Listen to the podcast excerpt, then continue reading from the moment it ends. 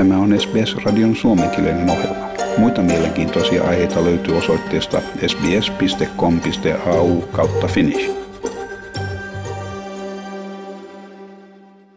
Yksi Australian suurimmista nähtävyyksistä on suuri valliriutta. Se on yksi maailman seitsemästä luonnon ihmeestä ja sen pituudessa ollessa yli 2300 kilometriä ja sen pinta-alan ollessa noin 344 000 neliökilometriä. Kuten kaikki muutkin koralliriutat, se muistuttaa vedenalaista sademetsää. Se ruokkii niin ihmisiä kuin meren eläimiä. Suojelee rannikon asukkaita ja tarjoaa työtilaisuuksia turismiyhteisöille. Kuitenkin meren lämpötilan noustessa korallit luopuvat niiden kanssa elävistä symbioottisista levistä. Nämä levät ruokkivat korallia ja antavat korallille sen tunnusomaiset loistavat värit. Seurauksena on, että koralli pian muuttuu valkoiseksi. Ilmiötä sanotaan haalistumiseksi ja koralli saattaa pian sen jälkeen kuolla. Suuri valliriutta koki tähän saakka laajamittaisimman haalistumisen vuonna 2020, jolloin pahaa haalistumista nähtiin Torresalmesta pohjoisessa aina riutan eteläisimpiin osiin saakka. Crawford Drury on koralliin erikoistunut ekologi ja Havaijin yliopiston päätutkija. Hän sanoi, että korallit ovat uhattuina kaikkialla maailmassa usean eri haittatekijän seurauksena meren lämpötilan kohoamisen ollessa kaikkein vahingollisin. Corals are threatened worldwide by a lot of stressors, but increasing temperatures are probably the most severe. And so that's what our focus is on is working with parents that are really thermally tolerant. Kuluneen viiden vuoden aikana Havaijin ja Australian tutkijat ovat etsineet keinoja nopeuttaakseen korallin evoluutiota ja näin luoda mahdollisuuksia sen sopeutumiseksi olosuhteiden muutoksiin, kuten ilmaston lämpenemiseen.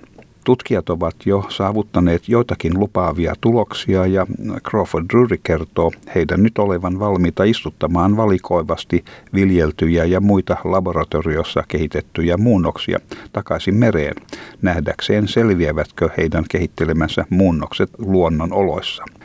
Hän kertoi menetelmän olevan saman kuin ihmisten menettelyn tuhansia vuosia maanviljelyn piirissä, siis että eläinten jälkikasvusta valitaan niitä yksilöitä, joilla on viljelijän tavoittelemia ominaisuuksia. So the basic idea behind selective breeding, which has been used by people for millennia, is that if you know a characteristic of a parent, and you preferentially breed that parent, that you can either amplify or increase the trait you care about.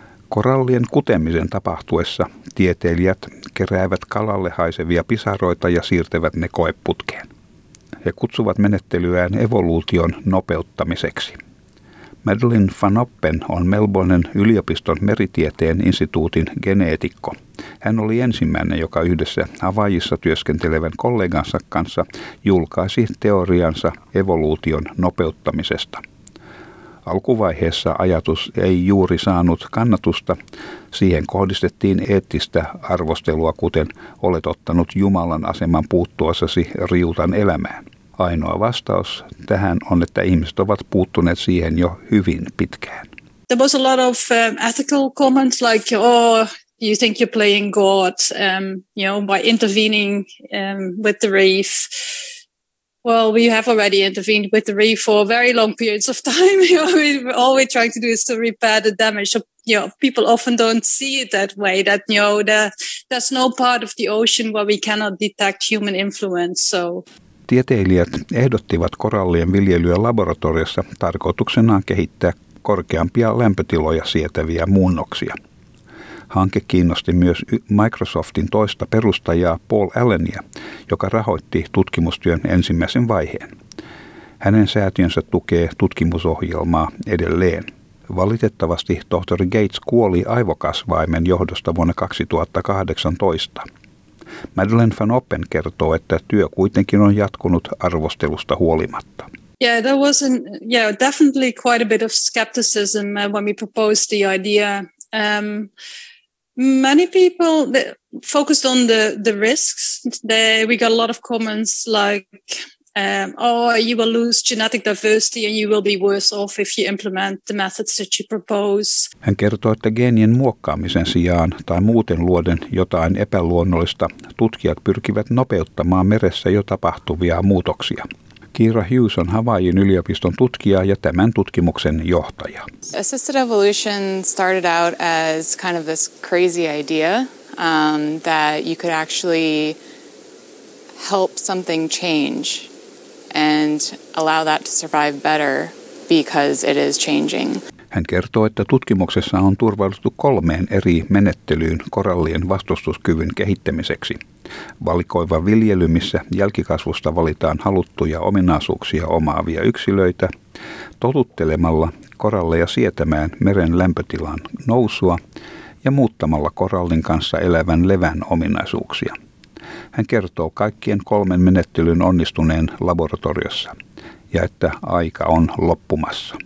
And we really just set out to see if it would work, if any of these crazy ideas could possibly help. And the, the main reason we did that was because there was no other options. So we're, we're starting to realize that we have to intervene in order to make a change um, for coral reefs to survive into the future. Kukaan ei edes ehdota nopeutetun evoluution olevan yksinään ratkaisu ongelmaamme. Ajatus on pikemminkin osa muita toimia, kuten varjon luominen korallien suojelemiseksi ja viileämmän meriveden pumppaaminen meren syvyydestä liian lämpimille riutoille. Vastustuskykyisen korallin istuttamisen etuna on, että se parin sukupolven kuluessa levittää ominaisuuksiaan luonnollisella tavalla ihmisen puuttumatta siihen – Madeleine van Oppen on kollegoensa kanssa jo istuttanut joitakin koralleja, joilla myös on muunneltu leväkanta suurelle valliriutalle. Maailman lämmetessä entisestään tieteilijät sanovat, että riuttojen pelastamisella on äärimmäinen kiire. Ja tämän jutun toimitti SBS-uutisten Alan Lee. Tykkää, jaa ja ota kantaa. Seuraa SBSn suomenkielistä ohjelmaa Facebookissa.